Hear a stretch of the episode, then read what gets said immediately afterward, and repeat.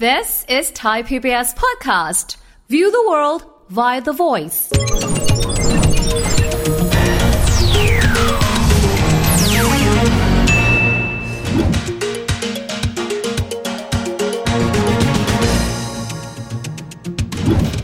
สวัสดีครับท่านผู้ชมครับ ยินดีต้อนรับเข้าสู่รายการเศรษฐกิจติดบ้านนะครับ เมื่อเร็วๆนี้เองนะครับทางไทย PBS เราได้ร่วมมือกับตลาดหลักทรัพย์แห่งประเทศไทย จัดงานสัมมนาที่มีชื่อว่าห้องเรียนมือใหม่หัดลงทุนนะครับโดยที่มีน้องๆนักศึกษานะครับจากวิทยาลัยบริหารธุรกิจ นวัตกรรม และการบัญชี จากมหาวิทยาลัยธุรกิจบัณฑิตนี้เนี่ยมาร่วมฟังด้วยนะครับสำหรับงานในวันนั้นครับเราได้มีแขกรับเชิญเข้ามา 2 ท่านด้วยกันนะครับมาพูดคุยกันว่าประสบการณ์ในการที่ทำให้พวกเขาเหล่านั้นนะครับหันมาสนใจเรื่องการลงทุนจนกระทั่งณเวลานี้นะครับเป็นนักลงทุนไปแล้วนะครับ มันเป็นอย่างไร เรื่องของแอสเซทหรือว่าสินทรัพย์ต่างๆ ในการลงทุนเป็นอย่างไรกันบ้าง การรู้จักตัวเองก่อนการลงทุนนั้นจะเป็นอย่างไรบ้างนะครับแขกรับเชิญของเรา 2 ท่านวันนั้นได้แก่ท่านแรกเลยครับก็คือทางด้านเจ้าของเพจ Salary Investor คุณซิลครับทัดพลนะครับทิพวีรกุล อีกท่านหนึ่งคุณท่าคุณตากันดีนะครับท่านเป็นเจ้าของเพจนิ้วโป้ง Fundamental VI พี่นิ้วโป้งอาทิตย์กีรติพิษด้วยนะครับ เริ่มต้นทีเดียวครับต้องบอกสำคัญมากๆสำหรับคนที่เป็นนักลงทุนมือใหม่ อาจจะตั้งคำถามว่าอะไรหนอที่เป็นจุดกระตุ้นให้เราเนี่ยมีความสนใจในเรื่องของการลงทุนและการบริหารเงินนั่นเองนะครับซึ่งในช่วงแรกทั้งสองคนได้มีการแบ่งปันประสบการณ์ให้ฟังดังต่อไปนี้ครับพี่ซิวทำงานที่แรกอะครับเงินเดือนหมื่นห้าสมัยนั้นนะสมัยนั้นหมื่นห้านะครับ พอเริ่มเริ่มทำงานไปสัก 3-4 ปีอะครับ เราก็เริ่มมีเงินเก็บขึ้นมาแล้วนะครับ แต่การที่จะอยู่อยู่รอดอยู่ให้มีแบบเขาเรียกว่าอะไรอะเราเราอยากจะมีแบบ เราอยากจะทำอาชีพอย่างที่เราต้องการ เราอยากจะอยู่ได้ในอีก 5 ปี 10 ปี เราต้องทำยังไง ก็ต้องมาคิด ก็วิธีการที่เราจะทำให้เรามีเงินก้อนหรืออะไรที่อยู่ได้กันนะก็มาศึกษาว่า เออ มันจะต้อง เริ่มลงทุนนั่นแหละเป็นจุดเริ่มต้นว่าเฮ้ยเราอยากจะมีอิสรภาพมากขึ้น เราอยากจะแบบเลือกสิ่งที่เราอยากจะทำเนาะบางทีเราทำงานเนี่ยทำงานไป 5 ปี 10 ปีเนี่ยครับถ้าเรามีเงินเก็บไม่ได้มากพอเนี่ยเราเราเราจะแบบเลือกทางชีวิตเองไม่ค่อยได้นะครับเพราะงั้นเนี่ยการลงทุนน่ะมันเป็น ตัวช่วยหนึ่งทำให้เราเนี่ยมีสินทรัพย์มากขึ้นมากขึ้นมากขึ้นทำให้เรามีอิสรภาพมากขึ้นว่าเฮ้ยช่วงช่วงชีวิตหนึ่งเราอาจจะเลือกว่าชีวิตนี้เราอยากจะทำงานนี้หรือไม่ทำงานนี้ก็ได้ ตอนที่ก่อนจะออกมาทำงานอิสระเป็นของตัวเอง ก็คือสามารถเลือกงานที่เราอยากจะทำได้ละผมทำงานอยู่กับบริษัทญี่ปุ่นนะครับตอนนั้นก็คือเป็นระดับเป็น manager ระดับบริหารละนะครับซึ่งต้องบอกว่าความกดดันสูงมาก ความกดดันสูงมากนะฮะขึ้นยิ่งขึ้นสูงอะน้องๆ ถ้าเราทำงานแล้วยิ่งขึ้นสูงเงินเดือนเยอะๆ ขึ้นเรื่อยๆฮะแล้วเราต้องดูแลคนเยอะๆ เราต้องดูแล partner เราต้องดูแลลูกค้า กลายเป็นว่าเราก็จะโดนกดดัน ยิ่งอาชีพเซลล์นะเราก็จะกดดันยอดนะฮะเพราะนั้นการที่จุดเปลี่ยนวิธีก็คือ จุดหักแตกหักกับหัวหน้า ต้องบอกงั้นก็คือมีเรื่องมีปัญหาแหละ เราเรา แต่พอเรามี wealth นะครับน้องๆถ้าเรามีมีสินทรัพย์ มีพอร์ตลงทุนที่เราเลือกได้ เราไม่เราจะเลือกได้ว่าเราจะทำต่อหรือไม่ทำต่อ ผมมาที่พี่นิ้วโป้งบ้างแล้วกันนะครับทำไมพี่เริ่มต้นแล้วเตือนตัวเองบอกว่าไม่ได้ละเราต้องเริ่มเก็บออมและต้องเริ่มลงทุนอะไรเป็นจุดเริ่มต้นครับพี่ครับก็ผมผมมีความเชื่อนะว่า คนเราเนี่ยจะทำอะไรสักอย่างหนึ่งเนี่ยมันบางทีมันไม่ได้เกิดจากอยู่ๆแล้วแบบเราแสงสว่างวาบขึ้นมาในเช้าวันหนึ่งอ่า แต่ว่ามันเกิดจากจุดเปลี่ยนอะไรบางอย่าง ยกตัวอย่างเช่นนะสินทรัพย์ทางการเงินชิ้นแรกในชีวิตผมที่ซื้อนะ ไม่นับแบบฝากธนาคารนะ คืออะไรรู้ไหมคือประกันชีวิต ถามว่าทำไม ผมเรียนจบปี 2539 ไม่ต้องลบเลขนะว่าผมจบมาแล้วกี่ปี ผมเป็นคนเปิดเผยมีอะไรผมบอกหมดนะ ปี 39 ผมเงินเดือนหมื่นห้าวิศวกรในยุคนั้นทุกคนจะถูกส่งไปต่างจังหวัด ผู้ชายหนุ่มๆแบบเนี้ยผมเคยหนุ่มแบบนี้มาก่อนยังพอยู่ครับพี่อ่าพอพอคุณเรียนจบ แล้วคุณมีเงินเดือนเดือนละหมื่นห้าเข้า ณเวลา 27 ปีที่แล้ว วันหนึ่งในปี 2539 ที่จังหวัดนครปฐมเอ่อผมประสบอุบัติเหตุรถเนี่ยถ้า 20 กว่าปีที่แล้วเนี่ยนครปฐมเนี่ยฉายาคือเมือง 10ล้อก็คือไปชนรถรถเนี่ยไปชนกับกับหกล้อ ซึ่งผมไม่รู้ขนอะไรอะ่ะแต่ผมรู้ว่า การที่รถไปชนกับรถเนี่ยมันเจ็บขนาดไหน มันเจ็บขนาดผมถอดเสื้อไม่ได้ เพราะว่าเลือดเลือดมันมันมันติดอยู่ตามsafety belt ผมถอดเสื้อออกไม่ได้ ต้องเอาน้ำมาราดตัวก่อนที่จะถอดเสื้อออก ตอนนั้นเนี่ยผมอยู่โรงพยาบาลเนี่ยรุ่นพี่มาถามผมบอกเฮ้ยโป้งคุณเรียนจบมาเนี่ยไม่ถึง 6 เดือนเนี่ยคุณเจอแบบเนี้ยคำถามแรกเนี่ยเขาถามว่าประกันชีวิตอะคุณทำหรือเปล่า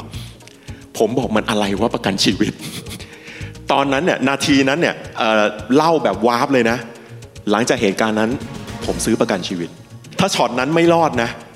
ผมยังไม่ทันคืนเงินพ่อแม่เลย ผมเพิ่งไปทำงานต่างจังหวัดได้ 6 เดือนนะพ่อแม่เลี้ยงผมมา 22 ปีอะผมไปเลยนะ ถูกไหมนี่คือพระเจ้ายังให้โอกาสผมให้ผมกลับมา เพราะนั้นสิ่งแรกนะ ผมซื้อประกันชีวิตตอนอายุ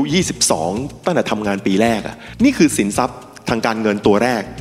เป็นเชิงป้องกันความเสี่ยง นี่คือเป็นการอุดดาวไซด์สินตัวแรกพีวิทย์เหมือนเป็นถ้าเป็นฟุตบอลคือเป็นกองหลังนะให้ในใช่ชีวิตเป็นนะผู้รักษาประตูเลยฮะตัวนี้ประกันชีวิตนี่ผู้รักษาประตูเลย ส่วนไอ้ตัวที่เป็นกองหน้าเอาไว้สร้างผลตอบแทนเนี่ยจุดเปลี่ยนในชีวิตผมเนี่ยเกิดเออพอผมทำงานปี 394041 ผมเริ่มเรียน MBA ธรรมศาสตร์ ผมย้อนสั้นๆนะเล่าสั้นๆ ช่วงต้มยำกุ้งรู้จักใช่ไหมครับ ต้มยำกุ้งวิกฤตสุดๆเนี่ยคือปี 40 ใช่ไหมแต่จริง ๆ แล้วมันไม่ได้วิกฤตขนาดนั้นนะช่วงนั้นเนี่ยสำนักข่าวเนี่ยเขาขนานนามเนี่ยเป็นซีรีส์มันเป็นแพ็คมันไม่ได้มี EP เดียว มันมา 4 EP มันเรียกว่าเผาหลอก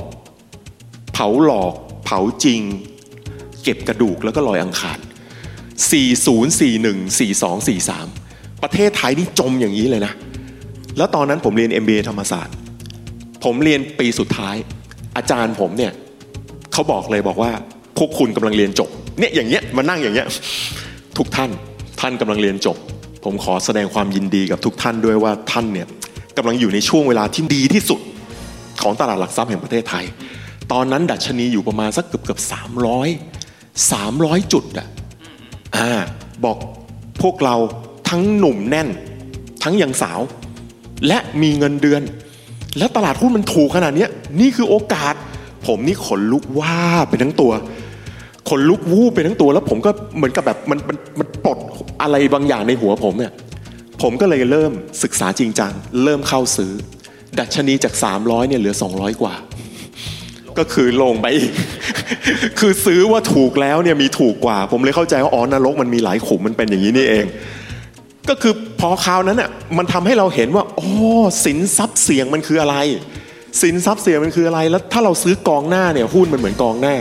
กองหน้ามันขาหักได้ กองหน้าเนี่ยคือนักฟุตบอลที่ต้องผ่าตัดบ่อยที่สุด แล้วโดนรวบโดนอะไรต่างๆเนี่ยแปลว่าอะไรแปลว่าคุณดีลกับสินทรัพย์เสี่ยง คุณต้องมีการกระจายความเสี่ยง แล้วก็มันสร้างอภินิหารได้เสมอ มันกลับมาได้เสมอ เพราะฉะนั้นผมก็เลยค้นพบ ตั้งแต่ตอนช่วงนั้นน่ะซึ่งหลังจากนั้นใช้เวลาเป็นปีเลยนะ กว่าที่มันจะพลิกฟื้นผมเริ่มลงทุนครั้งแรกปี 2544นะ2544 แล้วก็ซื้อหุ้นซื้อตัวแรกก็โดนเลย โดน 20-30%เนี่ยแหละ ลบนะไม่ใช่บวกนะ ลบเสร็จปุ๊บก็เริ่มเข้าใจแล้วอ๋อมันมีปันผลอ๋อมันมีไปดูโรงงานนะแล้วก็เริ่มค่อยๆทำความเข้าใจกับกับการลงทุน แล้วก็เริ่มสร้างพอร์ต แล้วก็เห็นกำไรในในในที่สุดนะครับ ได้ยินกันมาแล้วนะครับว่าทั้งสองท่านเลยนะครับ เริ่มต้นให้ความสนใจกับเรื่องการลงทุนและการบริหารอย่างไร และแต่ละท่านเองนะครับก็จะเริ่มลงทุนในสินทรัพย์ และการบริหารเงินในรูปแบบที่ไม่เหมือนกันด้วย ทีนี้มีอยู่คำหนึ่งครับที่เกิดขึ้นมาคือคำว่าสินทรัพย์ต่างๆ ก็มีหลายประเภทนะครับ เช่นจะไปลงทุนที่กองทุนหรือ provident fund กองทุนไร้พ่าย หรือจะเป็นการลงทุนอะไร ลองมาแตกกันดูนะครับว่า และคำว่าสินทรัพย์ที่เราจะลงทุนนั้น ประกอบไปด้วยอะไรบ้าง คุณซิลทัศพลนะครับ มาบอกให้เราฟังครับ อยากเริ่มลงทุนเนาะเราเราต้องรู้ว่ารู้จักสินทรัพย์ก่อน ว่าสินทรัพย์มีอะไรบ้าง แล้วมันเหมาะกับเราไหมแล้วแล้วเราลงทุนแล้วเราได้อะไร แบ่งง่ายๆ รูปง่ายๆสามอย่างนี้หนึ่งคือประเภทแรกนะครับ อันนี้กองหลัง เราเป็นเจ้าหนี้เป็นเดชนะครับสินทรัพย์มีอะไรบ้างเงินฝาก พันธบัตรหรือตราสารหนี้นะฮะอันนี้ก็คือเสี่ยงต่ำอันแรกนะฮะเสี่ยงต่ำเราเป็นเจ้าหนี้ เรามีเงินเนาะเรามีเงินอย่างพี่วิทย์บอกมีเงินก้อนหนึ่งอะเราจะเอาไปลงทุนเพื่อได้ดอกเบี้ย หรือว่ากำไรจากส่วนต่างราคาเนี่ยฮะอันนี้คือแรก ๆ เลยเสี่ยงต่ำนี่กองกองกองกองหลังเลยกองหลังเลย เราเป็นเจ้าหนี้อะเรามีเงินแล้วเออไปให้เขายืมอะเหมือนให้เพื่อนยืมอะแล้วเราก็ได้ดอกเบี้ยเนี่ยครับเพราะฉะนั้น เหมาะกับใครกองกองหลังเหมาะกับใคร เหมาะกับคนที่ชอบปลอดภัย เงินฝากเนี้ยพันธบัตรเนี้ยตราสารนี้เนี้ยก็คือเราไม่ได้เสี่ยงมาก ผลตอบแทนก็ต้องบอกว่าก็ไม่ได้เยอะมากนะฮะพอมากองกลางปุ๊บจะเป็นเรื่องของถ้าเราเป็นเจ้าของล่ะ เราเป็น equity นะครับมีอะไรบ้างอย่างเช่นอสังหาหุ้นธุรกิจเนี่ยฮะใครอยากทำธุรกิจบ้างน้องๆมีใครเริ่มทำธุรกิจบ้างละเนี่ยคนนี้มีทั้งพอร์ตหุ้นแล้วมีธุรกิจแล้วนะ เก่งมากนะฮะพอเป็นกองกลางปุ๊บเราจะต้องเริ่มที่จะแบบมีความรู้แล้วล่ะมองกับใครชอบเรียนรู้หรือเปล่า อยากทำธุรกิจเราต้องศึกษาเยอะไหมล่ะ เราจะต้องทันโลกเราต้องรู้ธุรกิจนั้นถูกไหมฮะไม่งั้นทำไปก็เจ๊งกระบงนะฮะเพราะงั้นอันที่สองคือเจ้าของมีสินทรัพย์ประมาณนี้ แล้วผลตอบแทนเราได้เลยบ้าง อย่างถ้าเราจะเป็นอสังหาเราได้ค่าเช่า ไปลงทุนในอสังหาเรามีเงินก้อนหนึ่งเราไปลงทุนในอสังหากองทุนอสังหาเราก็จะได้ค่าเช่านะครับ หรือว่าหุ้นลงทุนในหุ้นเราก็จะมีเงินปันผลเห็นพี่ป้อบอกมีเงินปันผล มีกำไรส่วนต่าง ถ้าหุ้นมันขึ้นนะ แต่ถ้าหุ้นมันลงล่ะ มันก็ลงนะฮะอันนี้เรารับได้หรือเปล่าเนี่ยฮะอันที่สองก็จะเสี่ยงขึ้นมาเป็นระดับกลางๆนะครับ ก็เหมาะกับคนที่ชอบเรียนรู้หน่อยเนาะ เรารับความเสี่ยงได้มากขึ้นนะครับ ผลตอบแทนก็จะสูงขึ้นกว่ากองหลังนะครับ อันสุดท้ายคือกองหน้าคือเป็นสินทรัพย์ทางเลือกและ alternative แล้วนะครับไม่ว่าจะทองคำน้ำมันค่าเงินหรือว่าล่าสุดที่โด่งดังก็คือคริปโตเคอร์เรนซีนะฮะเพราะงั้นพวกนี้ก็จะเป็นกองหน้าที่มีความเสี่ยงสูง อย่างที่พงบอกครับกำไรมาจากส่วนต่างเท่านั้นนะฮะเพราะงั้น คนที่จะลงทุนในทางเรื่องนี้ก็ต้องชอบติดตามข่าวสารอะต้องรู้ในการเทรดการติดตามข่าวสารมากหน่อยอย่างเงี้ยฮะถึงจะได้กำไรจากมัน เพราะงั้นนี่แหละครับแบ่งสินทรัพย์ง่ายๆ3อันอย่างแบบนี้ครับวิทย์ครับแล้วเราก็เลือกสินทรัพย์ที่เหมาะกับเรา เริ่มต้นบอกว่าน้องๆอาจจะเงินไม่เยอะ เราเริ่มจากกองหลังก่อนไหมค่อยๆศึกษาไป แล้วก็ค่อยศึกษาตัว 2 ตัว 3 มา เริ่มอย่างนี้ครับอย่างนี้แล้วกันครับเล่าประสบการณ์จากหลังจากทำงานมาแล้วนะครับพอเริ่มทำงานปุ๊บเนี่ยสินทรัพย์ที่พี่ซิวเริ่มลงทุนอันแรกรู้ไหมครับคืออะไรครับ Provident Fund ทำงานที่บริษัทเนาะ PVD กองทุนสำรองเลี้ยงชีพน้องๆพอเคยได้ยินไหมฮะ PVD Provident Fund นะครับ มันคือการที่บริษัทเนี่ย ออมเงินหักเงินให้เราจากเงินเดือนนะฮะสามเปอร์เซ็นต์ห้าเปอร์เซ็นต์แล้วบริษัททบให้อีก สมมติเงินเดือนเราหมื่นหนึ่งนะครับบริษัทบอกหักไปสามเปอร์เซ็นต์สามร้อยเนี่ยบริษัททบให้อีกสามร้อยเป็นหกร้อยนี่คือการลงทุนที่คุ้มค่าที่สุดของคนทำงานนะฮะนี่อย่างแรกเลยนะที่ที่ถ้าสมมติว่าน้องๆ ได้มีโอกาสจบไปแล้วก็ไปทำงานนะฮะลองดูว่าบริษัทเนี่ยมีสวัสดิการนี้หรือเปล่า คือกองทุนสำรองเลี้ยงชีพ เป็นการลงทุนที่ ดีที่สุดของคนทำงานประจำต้องบอกนี้ต้องบอกนี้ไม่มีเสียไม่มีเสีย ก็อาจจะมีบ้างที่แบบเฮ้ยเอ่อพอติดลบแต่มันเลือกความเสี่ยงได้ แต่ส่วนมากถ้าถ้าเราไปตั้งแต่แรกๆเนี่ยเขาจะเลือกแบบconservative มาก ลงทุนในตราสารหนี้สัก 70 80 คือได้ผลตอบแทนสัก 3 4เนี่ยโอเคแล้วเออมันเป็นการออมระยะยาว ต้องบอกว่า3อ่าให้ให้3 product ละกันที่ ที่สร้างล้านแรกให้พี่ซิวแล้วกัน เอางี้ที่น้องๆควรจะรู้1คือ Provident Fund 2คือกองทุน แต่ก่อนมันจะเป็น LTF RMF อะไรเงี้ยครับกองทุนลดหย่อนภาษีครับ คือเราทำงานประจำนะฮะ เราก็จะมีมีรายได้เนาะที่ปลายปีเราอาจจะต้องหา product มาลดหย่อนภาษี product พวกเนี้ย มันช่วยในเรื่องของการออมระยะยาวให้เราด้วย แล้วก็ลดหย่อนภาษีให้เราด้วยพี่ซิวทำงานแรก ๆ เป็นเซลล์ครับพอเป็นเซลล์เนี่ยมันจะมีเรื่องของคอมมิชชั่นอะไรพวกเนี้ยเนาะเราก็เลยต้องหา productที่มาช่วยลดหย่อนภาษีเซลล์มันพอมีรายได้มีค่าคอมอะไรเงี้ยครับมันมันต้องหา product ที่มันลดหย่อนภาษีนั่นแหละกลายเป็นว่าโปรดักกองทุน LTF IMF อะไรเงี้ย มันช่วยในเรื่องของลดหย่อนภาษีให้เราด้วย แต่กลายเป็นว่าเป็นการลงทุนระยะยาวให้เราด้วยนะครับ อันที่สามเหมือนที่พวกนะครับประกันนะครับประกันชีวิตสาม product นี้แหละครับทำให้พี่ซิวเริ่มมีล้านแรกได้ก็จากสาม product นี้นะครับก็คือ 1 Provident Fund กองทุนสำรองเลี้ยงชีพ 2 กองทุนต่างๆลดหย่อนภาษี แล้วอีกอันก็คือประกันชีวิตแบบสะสมทรัพย์อย่างเงี้ยฮะน้องๆเริ่มจากตรงนี้ก็ได้ครับ เป็น product ที่พื้นฐานที่อยากจะคนรู้ แล้วก็พอเราเริ่มมีเงินมีเงินก้อนละมากองทุนรวมต่างประเทศ มาหุ้นอะไรเงี้ยก็ค่อยๆ เริ่มศึกษาไปครับ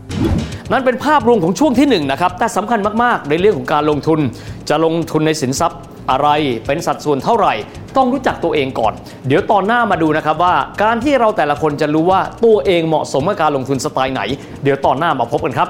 สำหรับวันนี้เวลาของรายการก็หมดลงแล้วนะครับ แล้วพบกันใหม่โอกาสหน้า สวัสดีครับ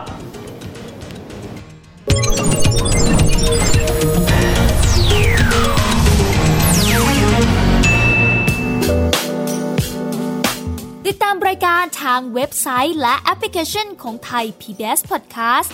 Spotify SoundCloud Google Podcast Apple Podcast และ YouTube Channel Thai PBS Podcast Thai PBS podcast. View the world via the voice.